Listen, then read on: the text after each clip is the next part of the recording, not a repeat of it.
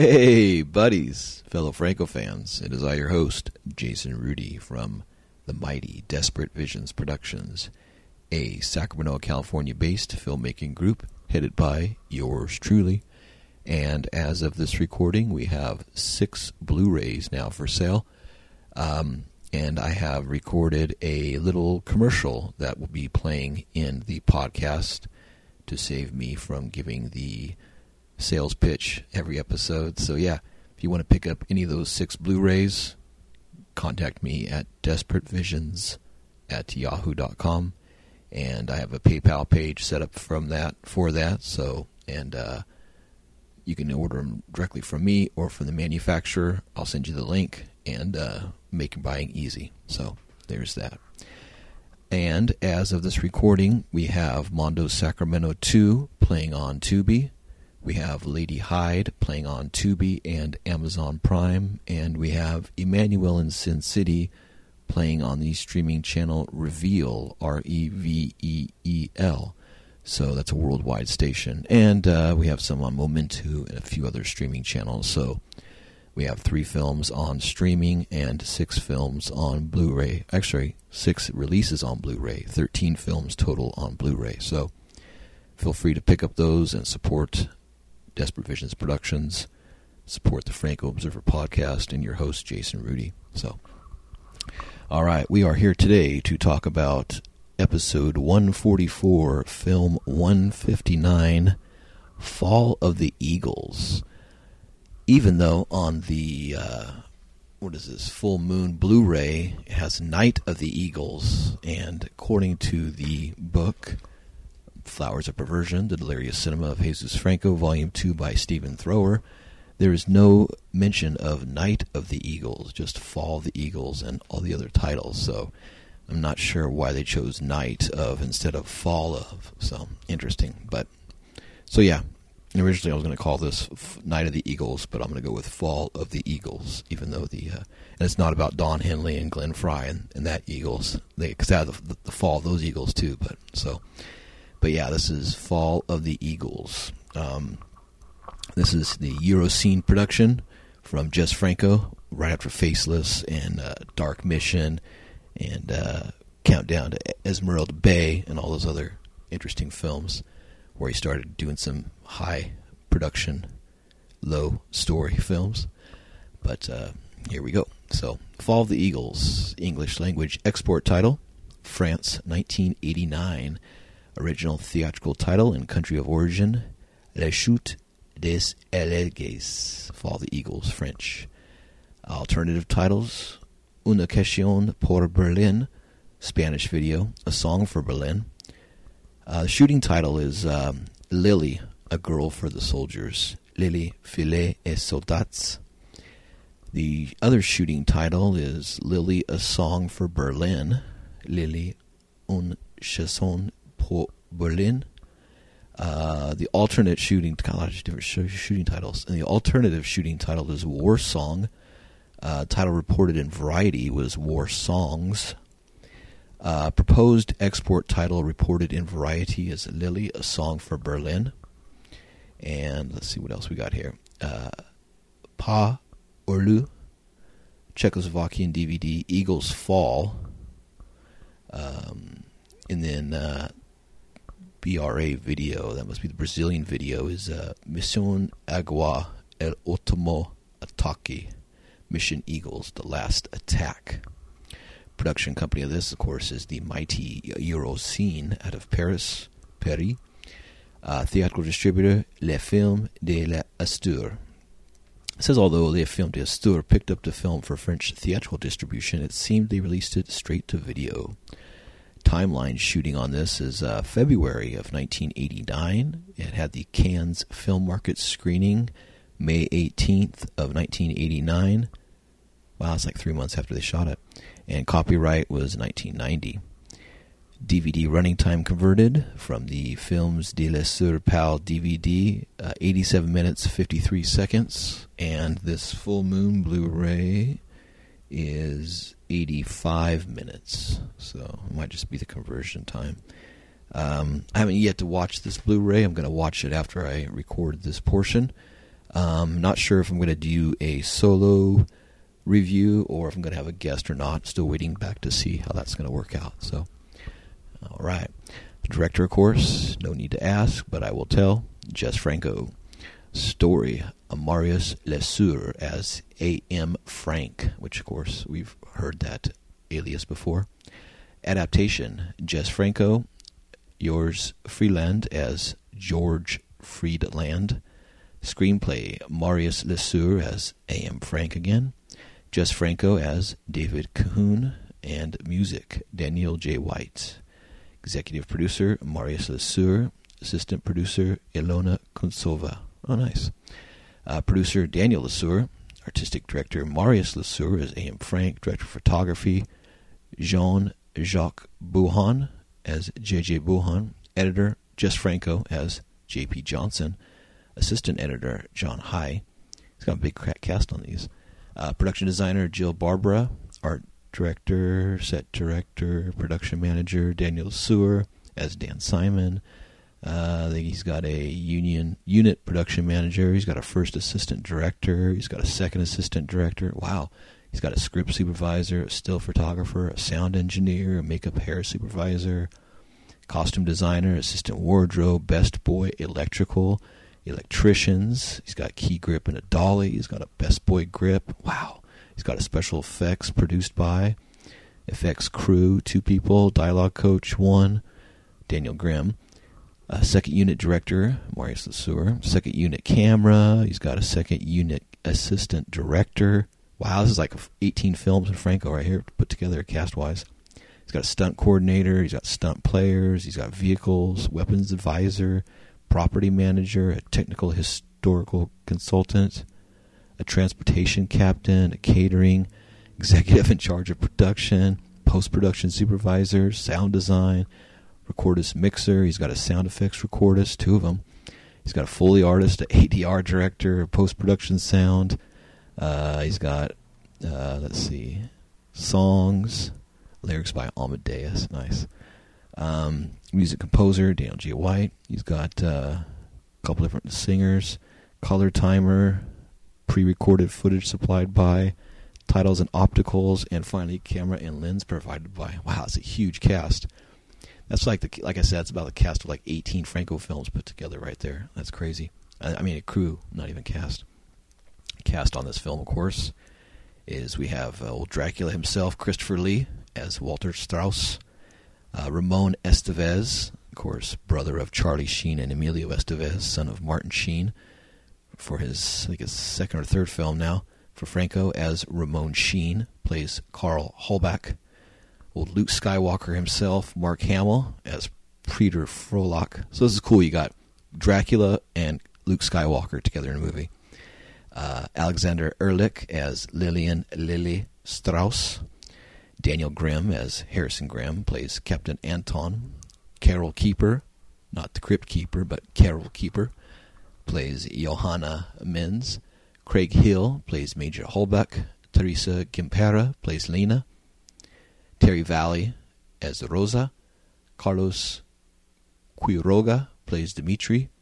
Lawrence Lemire plays Ingrid. Robert Ground plays Gestapo Chief. The great Antonio Mayans plays Hans Grunegan. Not Hans Gruber, but Hans Grunegan. Uh, Jack Potin plays the awesomely named Rudy. Steph Aguilar plays Otto Hemming. Peter Sheremetev plays the desert officer. Jan Deschales plays the American soldier. Christine Ronson plays nurse. And finally, uncredited, the great Daniel J. White plays pianist. So, all right, I will leave the synopsis part for the uh, review by me after the break. So we'll go straight to the review by Stephen Thrower. All right, review watched after such low points as Les, La Esclava Blanca, that's not a bad film, or El Juguete de Lulu, Lulu's asshole, Franco's expensive Eurocine production of the late 1980s comes as a blessed relief. Fall of the Eagles, however, is by far the weakest. a straight faced soap dish drama about life in Nazi Germany, played by a bizarre mixture of American, British, and Spanish stars. It's an unfortunate Euro pudding production, chasing the coattails of a brand of cinema already on its way out. To make matters worse, no one involved in the making of the film has the faintest idea how to convey the enormity of the historic nightmare being depicted. As for the care and attention to detail that might have made this work, you swiftly get a feeling for what's to come as you try to make grammatical sense of the opening voiceover.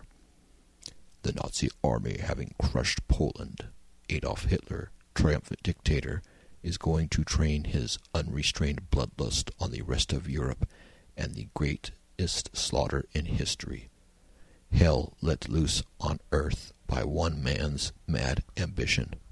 And yes, that's verbatim. So, what went wrong? Well, let's start with the fact that the story is told in English with no German actors and not even a German accent. Of course, it's all too easy for German accented dialogue from non German actors to descend into kitsch absurdity. We have ways of making you talk. But the alternative is just as appealing, unappealing, excuse me.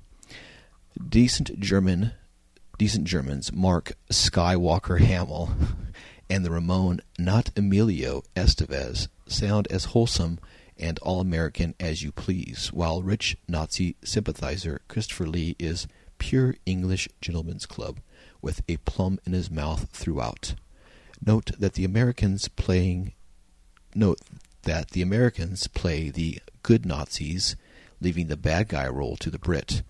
Did no one involved recall that the British actually fought the Nazis?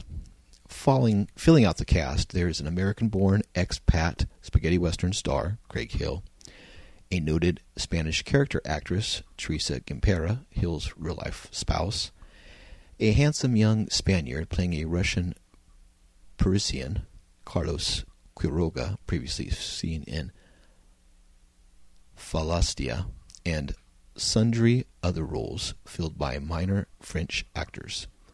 Amid the plethora of accents and physiognomalities, physiognomies, Germans are conspicuous by their absence. Even obscure starlet Alexandria Ehrlich, who plays the pivotal role of Lily, sounds French. Faced with the inherent dramatic potential of the subject, Fall of the Eagles promptly marches off into the least promising direction, the war romance. Thus, what was arguably the most terrible and dramatic conflict of the 20th century is reduced to a backdrop for sentimentality.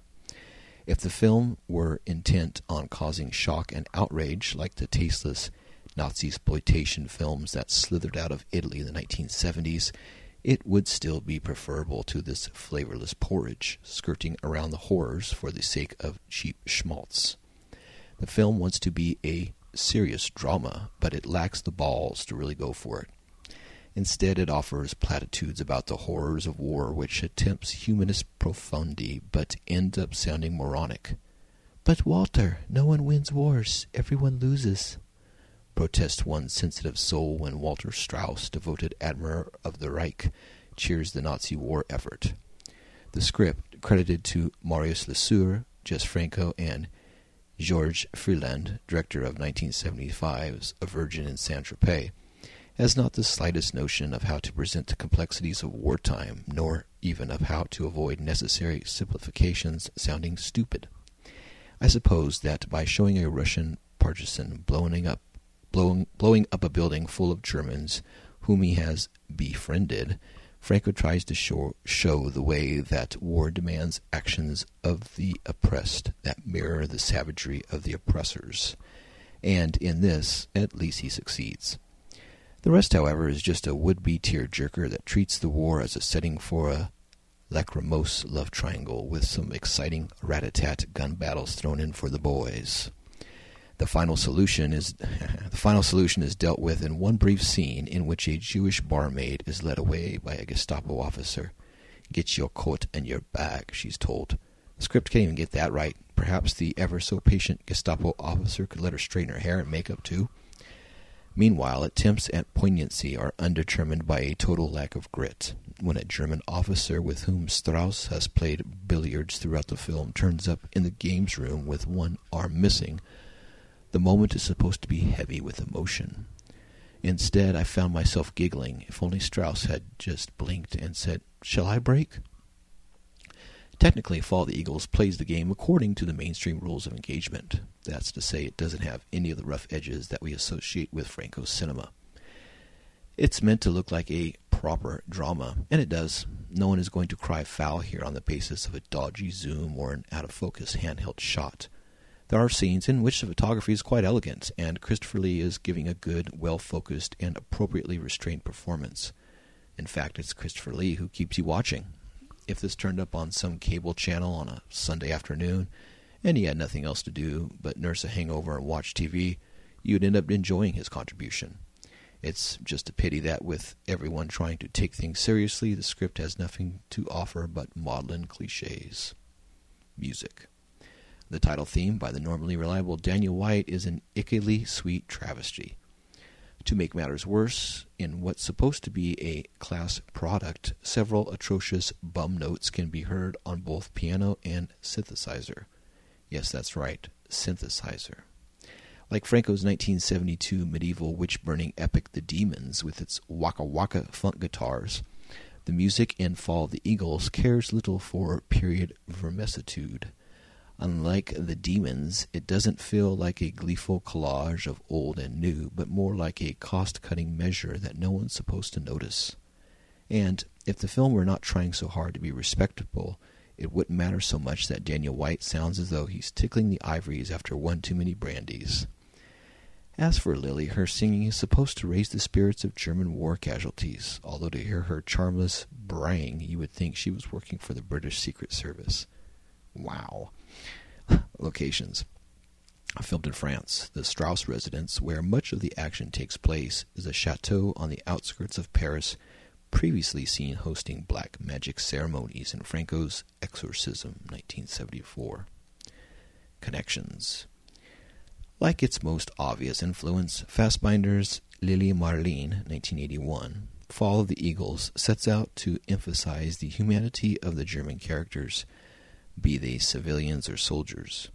Lili Marleen was hardly Fassbinder's finest hour, but I think it's fair to say that Franco fails to match its complexities. Footage of tanks and desert warfare is drawn once again from Alfredo Rizzo's I Giardini del Diavolo, 1971. In fact, it's the very same footage that was edited into Oasis of the Living Dead back in 1981 snowy winter footage depicting German soldiers under Allied fire in a ruined house, along with sundry shots of Nazi trains and tanks, has been ported across from Eurocine's Train Spécial pour SS, uh, directed by Alain Payet, 1977, and Convoi de Feliz, director Pierre Chevalier, 1978. Eurocine must have pilfered the title from the 1977 book The Fall of Eagles, The Death of the Great European Dynasties by Cyrus Leo Sulzberger II, a historical volume detailing the gradual erosion of the houses of Habsburg, Hohenzollern, and Romanov. So, all right, that is Stephen Thrower's writings on this film. So, not too much, actually, but that's good. So, all right. So that is the fall of slash night of the Eagles. So uh, that wraps up that part of that. Um, let me hit a couple of the quick little plugs here. Uh, of course, I mentioned the Blu-rays. Um, after the break, you'll hear the little advertisement that I recorded for the Blu-rays, talking about them, and uh, you'll hear that now on every episode instead of uh, a new spiel each time. Uh, also, you heard we have Lady Hyde now on Tubi, Amazon Prime. We have Mondo Sacramento 2 on Tubi. Please check those out, watch them, and support them. I appreciate it. Uh, of course, on the Franco Observer podcast homepage, uh, the red circle, we have a donation link. If you feel free to donate one time or reoccurring, I would sincerely appreciate it. Now we've had a uh, 100 44 plus, couple bonus episodes, all for free. So if you want to give back a little bit something on that, that'd be nice. Uh, also, subscribe. We got about another 20 episodes left or so of the run. And then after that, who knows? We'll see what's going on. It depends on uh, outpouring or if people want to keep going or something. Got to let me know. Let me know what you think. Uh, but yeah, you can subscribe. Uh, we're on Apple Podcasts, Google Podcasts, Spotify, Stitcher, Radio Public, and about 10 or 20 more of your favorite listening platforms. Uh, if you want to leave a review or rate the podcast, positively, of course, please feel free to. Uh, I know they don't talk about that as much anymore, but that always helps a lot if you leave a positive review. It's good for the sponsors and good for the hosts, uh, platforms, all that good stuff. Um, and the most important thing to me is tell a friend. If you like the podcast, if you like Desperate Visions, or if you want to just support Desperate Visions, tell people about my films, tell people about the podcast. Uh, the worst thing you can do is keep it to yourself. Uh, it's not a little secret. We want everybody to know about it. So tell everybody about Franco Observer Podcast. Tell everybody about Desperate Visions and about the Blu-rays I have for sale. Uh, if you want to support true independent cinema, not like these Hollywood independent deals where they say it's independent, but it's a six, seven million dollar film, that's not independent. Real independence is somebody that does all the work and spends the money themselves and writes and does all the stuff. That's true fucking independent cinema. Uh, if you want to get a hold of me, purchase DVDs, talk about the films, whatever, you can at either Franco Observer at yahoo.com uh, or Desperate Visions at yahoo.com. And of course, we got Facebook page and Instagram page for the Franco Observer podcast or Desperate Visions. You can find us there and uh, learn all about the films, the Blu-rays. Take a look at them. Take a look at all the news stories we have, all the different Franco-inspired stuff, and all the stuff of my life and what's going on here at the uh, Desperate Visions compound. So, all right. Well, that wraps up that part. So, hang out past the break, and you'll hear the little uh, brand new advertisement for the Blu-rays, and you'll hear the my review of uh, Fall of the Eagles, minus Glenn Frey, minus Timothy B. Schmit, minus Don Henley, and everyone else. So, hang out. I'll talk to you soon. Buenas noches, Maha. Buenas noches.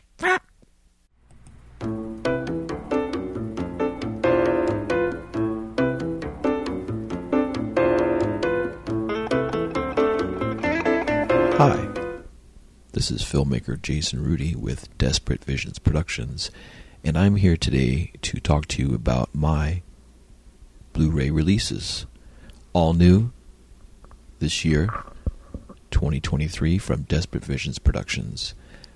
This has been a busy year for me, as I have put out Lady Hyde on streaming services, Emanuelle in Sin City on streaming channels, and my film from 2013, Mondo Sacramento 2, which is on streaming channels. Lady Hyde is on Tubi and Amazon Prime. Emanuelle in Sin City is on the Reveel Network and a few other streaming channels, and Mondo Sacramento 2 is on Tubi and Momitu. So please check those three titles out and tell others about them. On the Blu ray front, I am here today to talk to you about the six new releases from Desperate Visions Productions. We have the short films of Jason Rudy Volume 1, titled Dirty Deeds and Desperate Visions. It has four short films totaling 117 minutes long, is unrated, and has the special feature of the Creative Process Volume 1 interview by Cameron Cloutier of yours truly, Jason Rudy, talking about my filmography and stories behind the films. On Dirty Deeds and Desperate Visions Volume 1, we have the films Room 412 from 2007, The Last Road to Hell from 2008, Chump Change from 2010, and The Dirty ABC Rhyme from 2016. On the short films of Jason Rudy Volume 2, we have titled Demon Dames and Desperate Visions. We have the films Lady M from 2010, The Hunt for Super Fox from 2014, Simone Le Femme de Monde from 2015, and Report 2057 from 2016. That runs approximately 116 minutes, is unrated, and has the special feature of the Creative Process Interview Part 2, which is a continuation um, of the past films and all that good stuff. Also, we have a late night Nudie Cutie Cinema double feature featuring two films, two Nudie Cutie films from yours truly, uh, titled The Desires of Dawn and Jason Rudy's Mondo Visions. The Desires of Dawn is from 2014 and runs 66 minutes, unrated. And Mondo Visions is from 2016 and runs 65 minutes, and that is unrated. Total running time on that is 131 minutes. It's 1080p high definition widescreen, and all discs are AV, AVC encoded and PCM stereo. And these two films each have audio commentary with writer director Jason Rudy. I give uh, brand new audio commentaries recorded specifically for these Blu-rays. Uh, the Desires of Dawn was previously on VHS on uh, excuse me on DVD. Mondo Visions uh, had a short theatrical run, but this is the first time anywhere it's on home disc in the United States or worldwide. So yeah, brand new film. So check it out. And we also have, of course, Lady Hyde from 2022. It's unrated, runs 78 minutes, is 1920 by 1080p full HD resolution, AVC encoded, PCM stereo, and that has the special features of audio commentary with writer director Jason Rudy, theatrical trailer, and a Lady Hyde behind the scenes photo gallery. And uh, yeah, it's a good release. All these are region free, by the way, so if you're listening to this anywhere in the world, they are available to play on your Blu ray player. There's no region A, B, or C. They're all encoded to be region free. And finally, the last two discs we have are Emanuelle in Sin City, the uncensored version. A lot of uh, Tubi and Amazon Prime would not take it because of the sexual content, so this is totally uncensored, totally uncut, and was deemed too erotic and extreme for major streaming channels. But you will see it here on Blu ray and that has, of course, special featured audio commentary with myself, Jason Rudy, trailer reel, and uh, exclusive behind the scenes photos, and more. So that's from 2023, which is the newest film. And finally, uh, the sixth release, which we just put together, is Mondo Sacramento from 2011, I believe. No, sorry, 2012 and that's 63 minutes unrated. Special features, audio commentary recorded specifically for. I actually, no, it's the um, the audio commentary that we used for the DVD release of it years ago with uh, actress Boots Trader, who's in the Batgirl segment, and actress Sondel G, who is in the Ricky the Vampire of Sacramento segment. So we have, uh, and then of course with myself as well. So we have writer, director, and uh, actor commentary on that. And then we have uh, a never before seen behind the scenes footage um, that I found for the Batgirl stripper sequence. That uh, was pretty cool. Nobody's ever seen that before, so that's a special feature on that. And a behind the scenes pictures of the filming and of the premiere of Mondo Sacramento back in 2012. And uh, yeah, so that's available all six releases, which is 13 films total, are now released on Blu ray, and they are sold by myself, the director and producer of the films. If you are interested in picking up any of the Blu rays, they sell for $20 each plus shipping and handling if you're ordering them online or anywhere outside of Sacramento. Uh, if you want to have information on that, you can always find me and inquire about purchasing the discs on the Franco Observer page on Instagram, the Franco Observer page on Facebook, or you could write me at desperatevisions at yahoo.com. That's desperatevisions at yahoo.com. which is the Desperate Visions Productions email address. Um, and if you want to purchase all six in one swoop, I will give you a discount, and uh, pretty much the discount you save will pay for the shipping and handling. So, yeah, please support fellow independent cinema. And this is a one man operation, so I sincerely appreciate your support. So, yeah, once again, Emanuelle in Sin City, Lady Hyde, Mondo Sacramento, the Late Night Nudie Cutie Cinema double feature, and the short films of Jason Rudy Volume 1 and Volume 2, all available on Blu ray, disc, region free, with lots of special features. So, so pick them up today. Desperate Visions at yahoo.com. Thanks for your support, and I'll see you at the movies.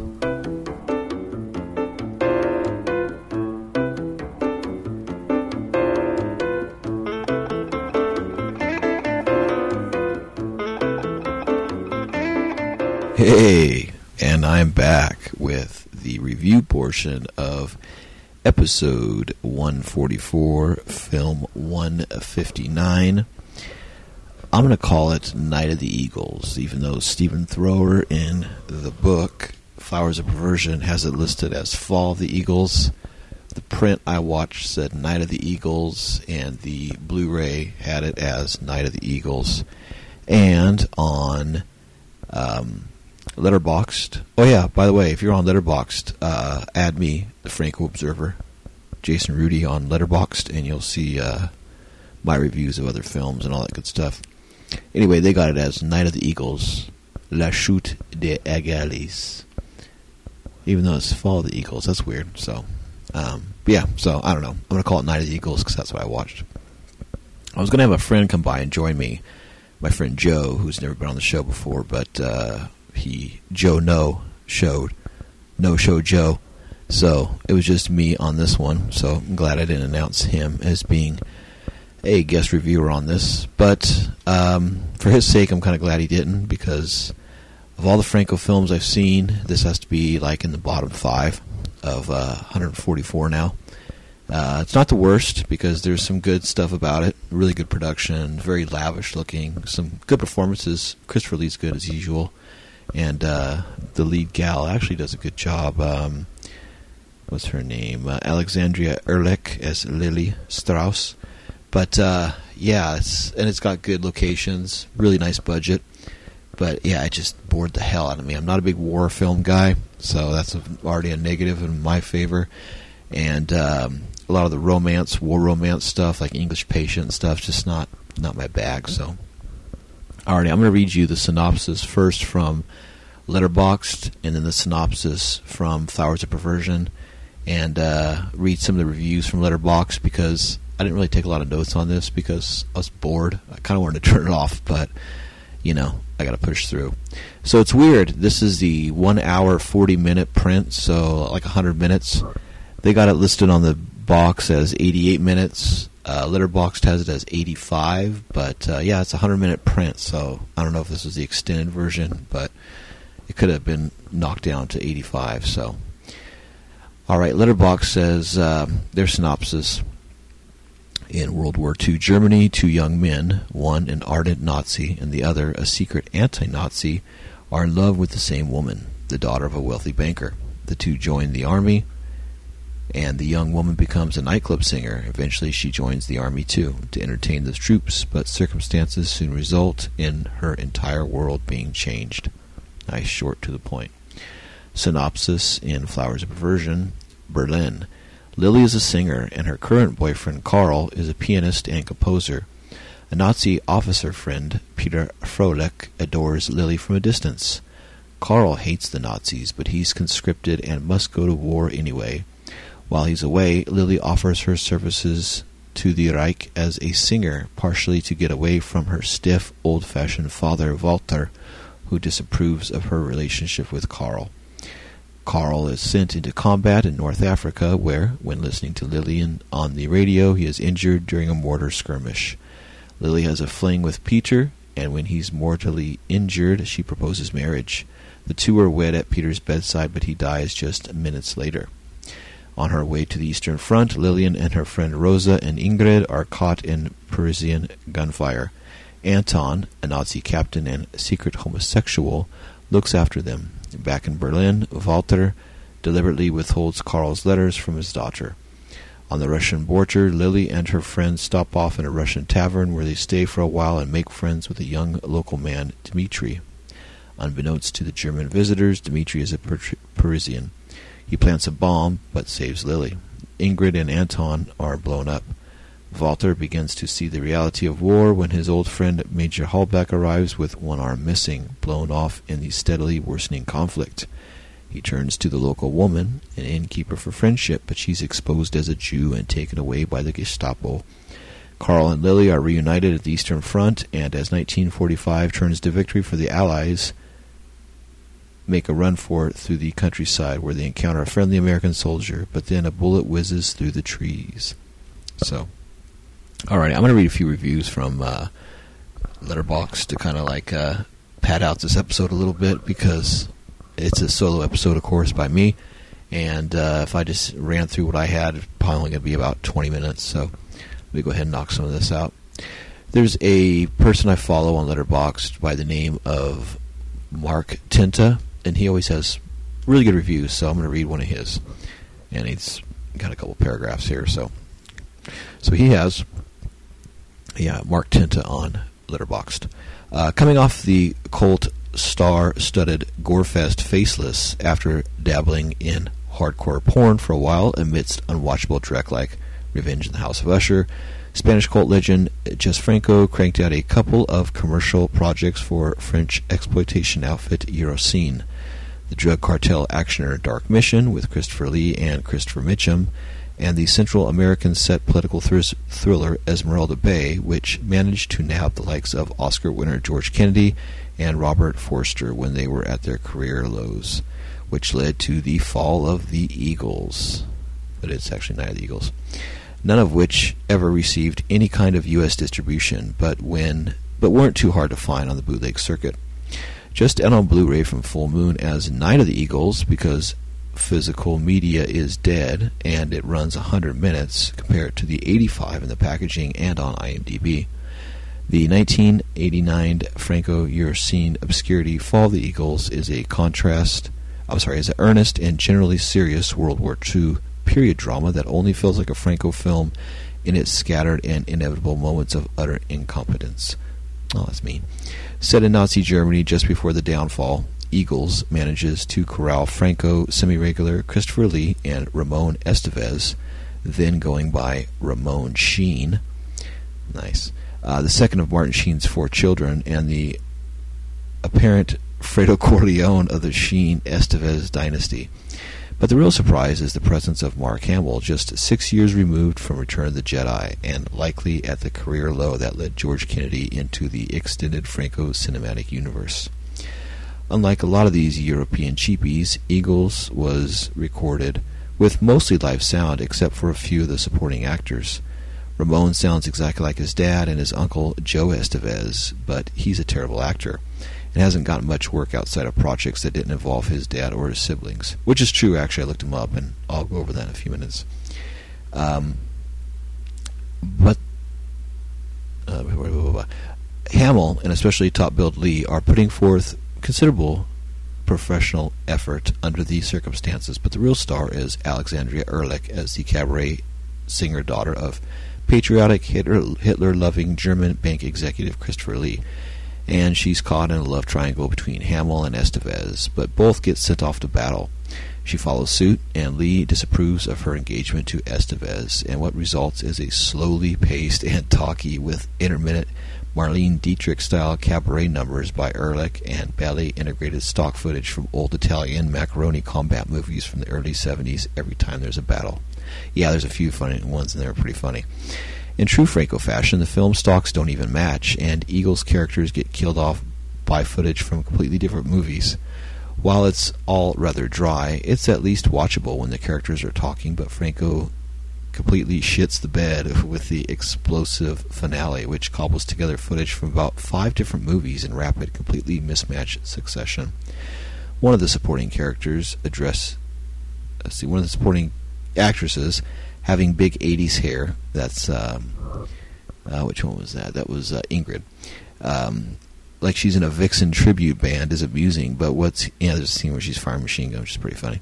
But what's here is so dare I say disciplined that it comes dangerously close to being Franco's version of something like a Fassbinder's Lili Marleen, or even a precursor to the English Patient, with all the swastika flags, gratuitous Heil Hitlering, and the cabaret scenes. You know, Franco was probably sh- sh- shaking and having a sweat drenched panic attack, stifling his natural inclination to perv it up salon kitty Nazi exploitation style and bust out the degradation, some sex with the circus freaks and some out of focus crotch zooms, but he never does.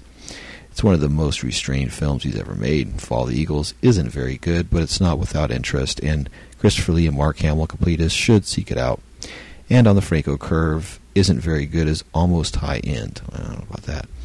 Not Venus and Furs high end, but you get my point. Call it rarely overtly awful, and take the victories where you can. Uh, let's see. Yeah, so back to Ramon Estevez. I looked. He has about 16 films on his uh, resume under Letterboxd. Uh, he's in Dead Zone. He's in a film called The War, which is a Martin Sheen and Emilio Estevez film. Uh, he's in That Was Then, This Is Now, which is Emilio Estevez. He's in Cadence, which is Charlie Sheen. He's in uh, Jeff Speakman film The Expert. He's in uh, Night of the Eagles, of course, Esmeralda Bay, uh, In the Custody of Strangers, which is Emilio Estevez film, and Beverly Hills Brats, which is a Martin Sheen film. Uh, Tornado, and he's in another Martin Sheen film called uh, A State of Emergency. So yeah, you get the drift. If it's one of his brothers or his dad, he's in it. So uh, let's see what else. Let me give one more review on here. Um, let me give a bad one. Here we go.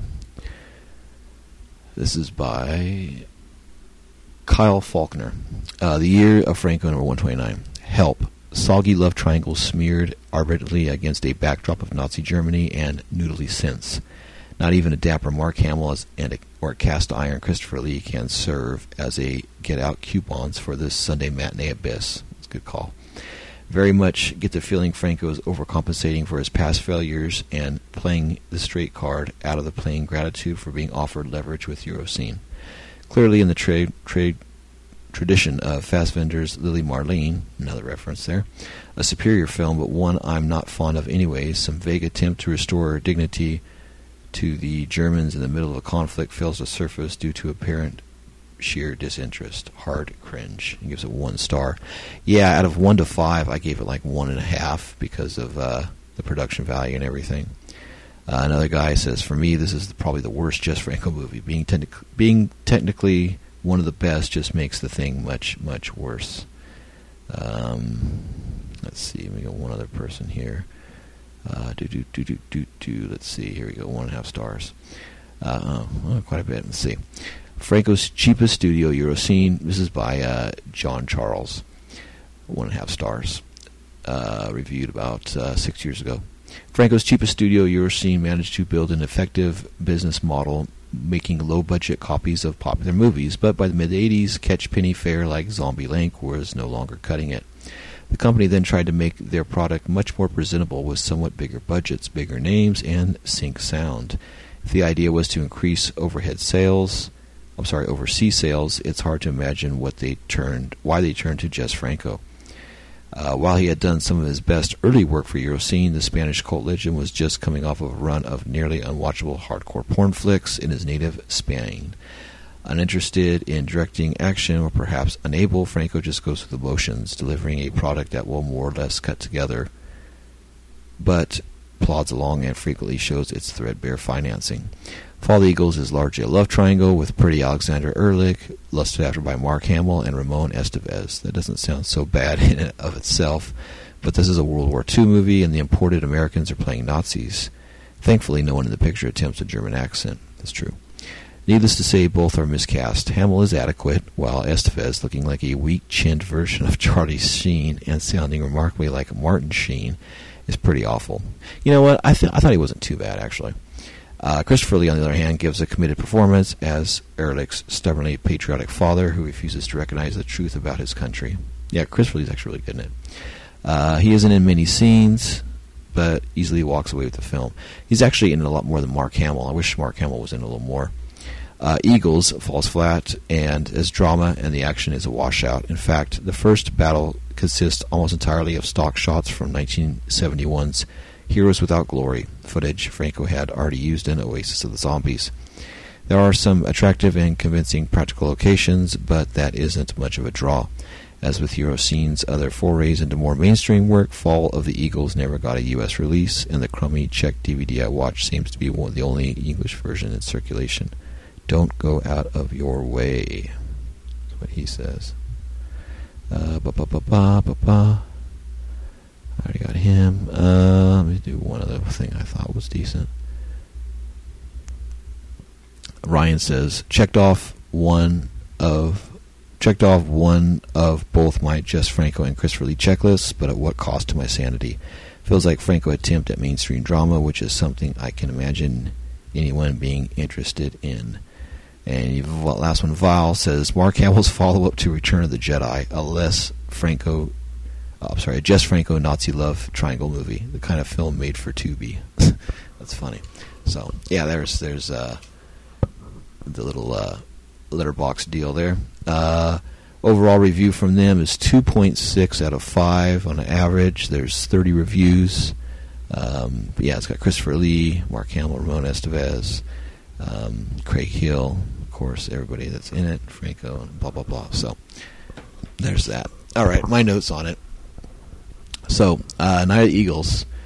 Definitely, so I'll make another Eagles joke here. I think my friend didn't. We'll see it because he was mad that Joe Walsh, Timothy B. Schmit, Don Henley, Glenn Frey, Don Felder, Randy Meisner, or Bernie Linden Leadon was not in it. So there's my Eagles joke. Yeah, I thought Night of the Eagles would at least be live at the Hollywood Bowl or there's no stranger in town or nothing like that. So yeah, there's that.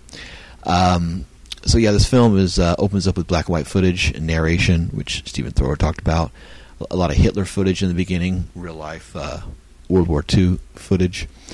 Uh, the scene where the uh, Lily sings to the patient reminded me of uh, the patients looked like they were uh, leftovers from the Franco started film Angel of Death or Faceless. You know, he had some of these people with a lot of uh, scars and, and kind of like staring off in the distance, and they look like patients out of those two films. the Nazi Club, the Lido, uh, we have Lily singing in. And those scenes of her reminded me of, uh, which nobody else mentioned, was uh, The Damned, 1969, by Lucio Visconti. Um, even the cover of that DVD or poster looks like a scene that Franco took that style from and used in this film. Um, also reminds me of a mix between The Damned and uh, like The Winds of War is what I would say this film is a mix of. Um, you already heard the mentioning of the old footage in the desert battle scenes, which is pretty funny. I totally recognize that from Oasis of the Dead and uh, other the original film. Um, there's uh, 34 minutes in. There's a lovemaking scene, which with uh, Mark Hamill and Lillian, and of course there's no nudity in this Jess Franco film, which is funny. I thought, okay, well here's a scene we're going to show some nudity, but yeah, no nudity at all. Uh, pretty close though, but no. Uh, but one thing I liked, there was a nice transition scene of those two making love in bed, uh, and then it transitions to uh, Estevez in a sick bay hospital bed where he's recovering from his injuries. That was a nice transition shot from the two of them making love in bed, and then him being sick or being uh, messed up in, in, the sick bay bed.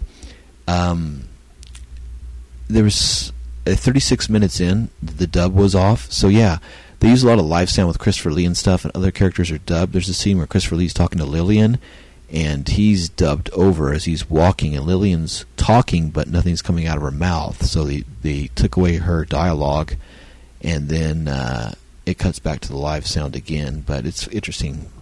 Christopher Lee's dubbed in that scene, and then it's changed later. Um, yeah, the daughter talks to Lillian, but no words come out of her mouth. Um, they mentioned the big hair on the female soldier Ingrid, she looks like she's got the 80s teased up hair. They mentioned the Vixen tribute band, which is funny. Um, and uh, Anton was the gay soldier, uh, and they do a lot of interesting, like um, put downs of him, which I didn't really fit. But he's actually the sympathetic character in the film that tries to help the girls and like keeps them out of it and stuff. So keeps keeps them out of action, which is pretty good.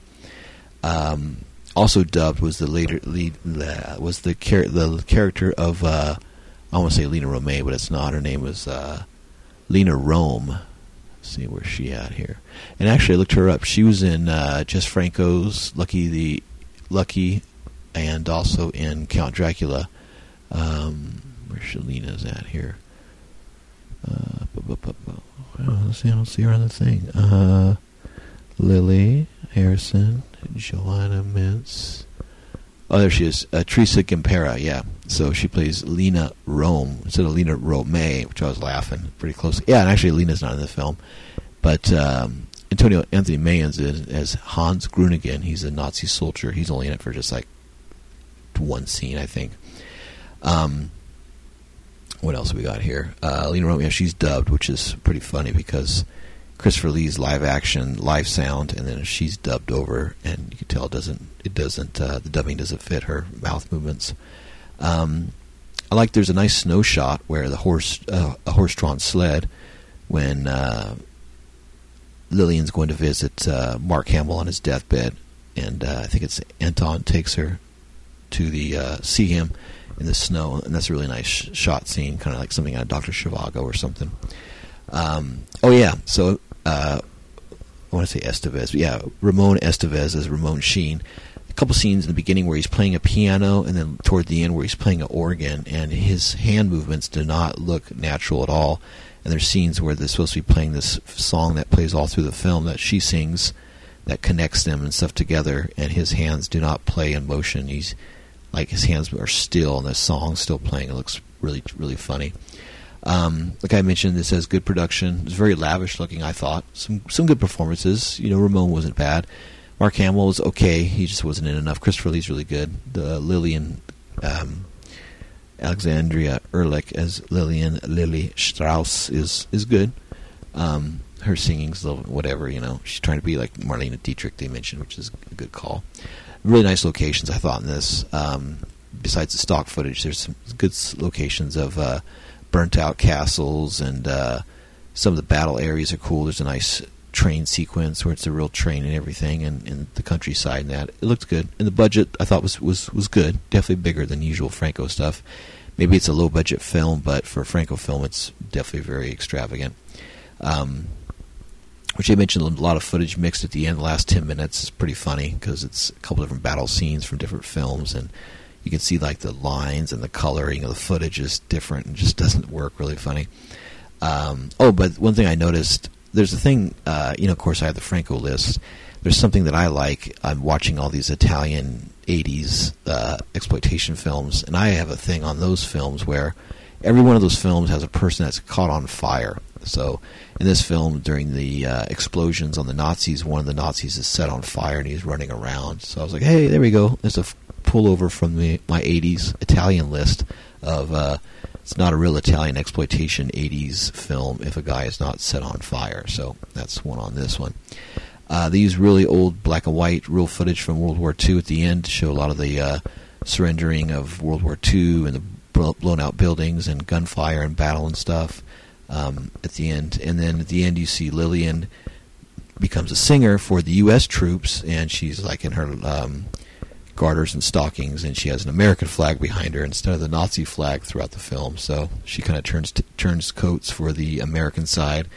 And uh, Christopher Lee sees her, and he doesn't approve of her, and he's like, "That's not my daughter," and he takes off and stuff. So, one thing that was funny with this film, it ends with a black screen, no end credits, no the end or nothing. It's just after that, he sees her, he walks away, she's sad about it, and then just cuts and it's over. It's like pretty funny like old old style Jess Franco where it just ends with nothing, no the end or nothing, just fucking it's over. so I thought that was pretty funny. Um, yeah, so nothing too great. I don't know. Like I said, to me it was pretty boring. I mean, some people might like it. Uh, I don't know what the crowd they're appealing for. It is like a Sunday matinee film, something like my grandparents might have watched or something, or my great aunt or uncle. So I don't know. It's for Christopher Lee Completists it's not a bad film, but it's to me it's not a Franco film. It's something that I would never watch if just Franco's name wasn't on it. So yeah, I don't know, nothing too great on me. Like I said, I gave it one and a half stars out of five. So, uh, and I gave it. I I mean I probably would have gave it like a half star. I, I would give it one star, but I added an extra half star on for the production value and how it looked and everything. So, and you can tell by my voice, I'm not very excited by this film because yesterday I saw the film Hausu from 1977 uh, by Oyabashi, and it had, to be one of the fucking greatest films I've ever seen, and it blew me away. And I love that it came out in 1977, the same year as Suspiria, and it had such magic to the film. Very few films can capture real magic on film, and that film was just magic all the way through. Such a beautiful, amazing film. I saw it here in Sacramento at a friend's theater, a micro cinema called the Dreamland Cinema. They're here in Sacramento, California. If you're in the area, I highly recommend checking it out. It's a repertory theater. It's got about 23, 24 seats. Um, it's a small, intimate place, almost like a viewing room. They play a lot of cool rep films. Uh, here in June, this is their one year anniversary. They're playing like uh, the Fourth Man. They're actually doing a Paul Paul Verhoeven uh, retrospective every month they focus on a director. This month is Paul Verhoeven. They're playing Fourth Man, Showgirls, Starship Troopers, and Basic Instinct. And then they're playing uh, by Nobuhiko Oyabashi, uh, which they're playing some of their re their fan favorites from the first year of films that a lot of people liked. So they're playing Hausu again. They're replaying Mulholland Drive. They're replaying Paris is Burning and Son of the White Mare. Uh, they're playing um, they do mystery movies, and they're playing also this month Doom Generation, Virgin Suicide, Sleepaway Camp, Liquid Sky, Vegas in Space, Funeral Parade of Roses, and Midsommar. So yeah, it kind of gives you a little idea of what they do. Um, they're really cool. If you're on uh, Instagram, check them out at the Dreamland Cinema, and you can find them at www.thedreamlandcinema.com and tell them Jason Rudy sent you. So yeah, I uh, highly recommend that cinema. I've been supporting them for the last year, um, and they're really good people, and they have a cool vision of what they do. They show a lot of good films.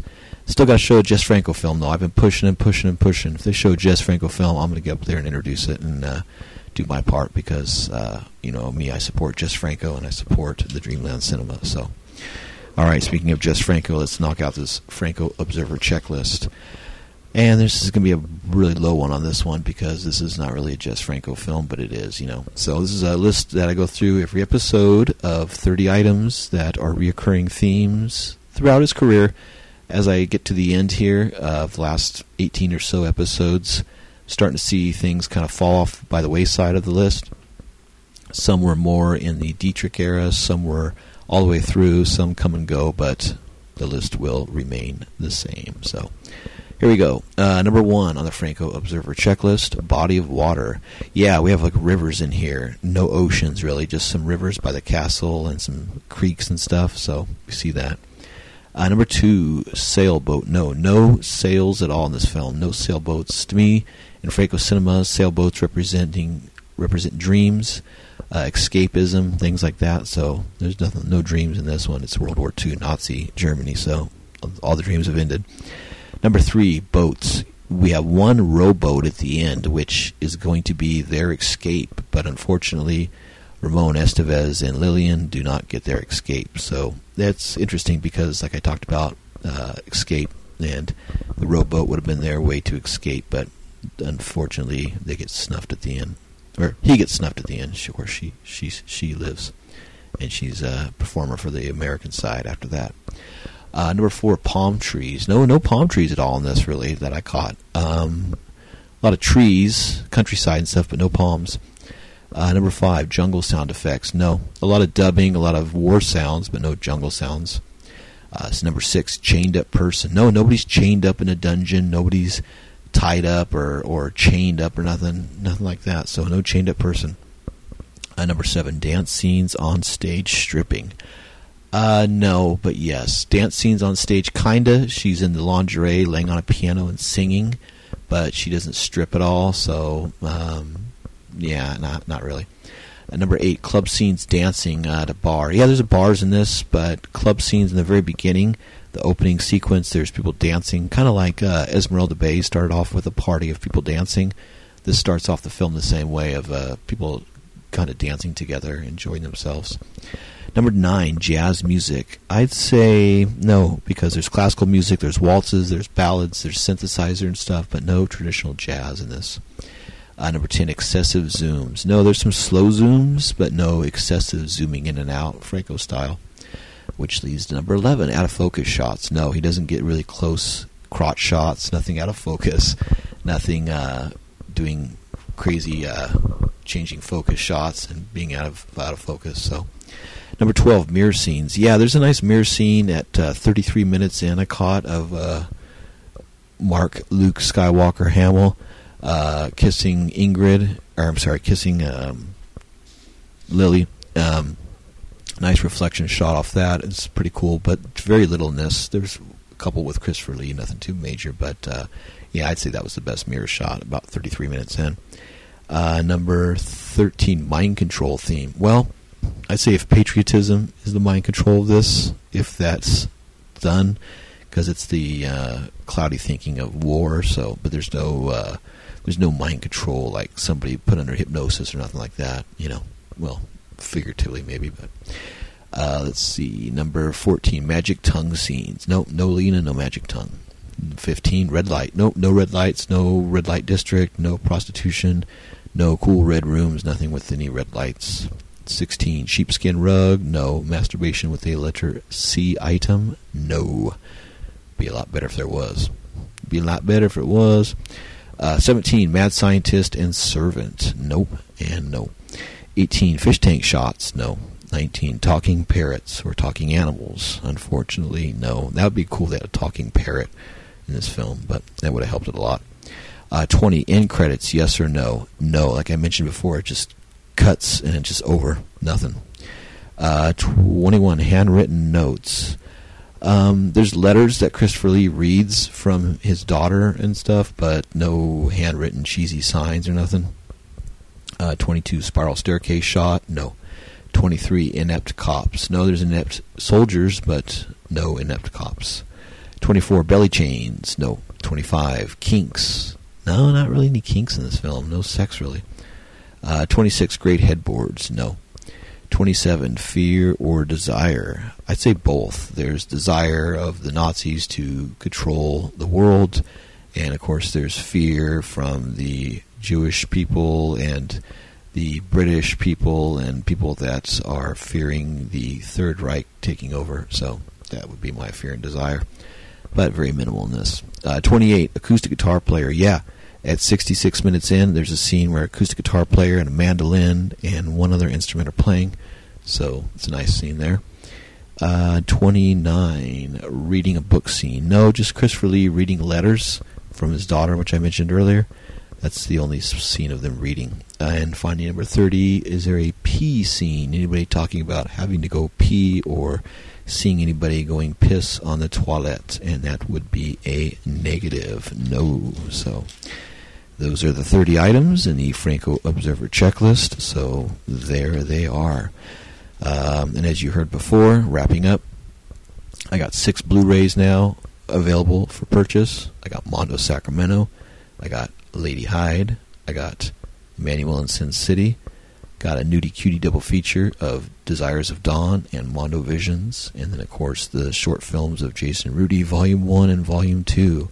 So uh, we're looking at uh, 4, 8, 10, 11, 12, 13 films available on Blu-ray and six releases. So if you're interested in that, find me at the Franco Observer page on Instagram or Facebook, or reach me at Desperate Visions at yahoo.com, and uh, you could pay through PayPal or order from the manufacturer. I'll send you the link, and they'll ship it to you worldwide. So please support Desperate Visions. Please support me and you're supporting the Franco Observer. If you liked this show over the last uh, coming up on three years this October, uh, when it should wrap up, that'd be a good way to help support is doing that. So, all right. Well, looks like this might be the end of the run for this episode.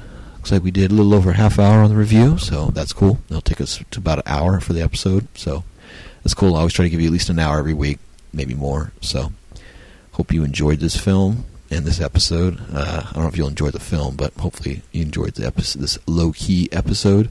Uh, Night of the Eagles slash Fall of the Eagles, film 159, episode 144. This is Jason Rudy signing off. Buenas noches, Maha. Buenas noches. Ah, talking Barrett.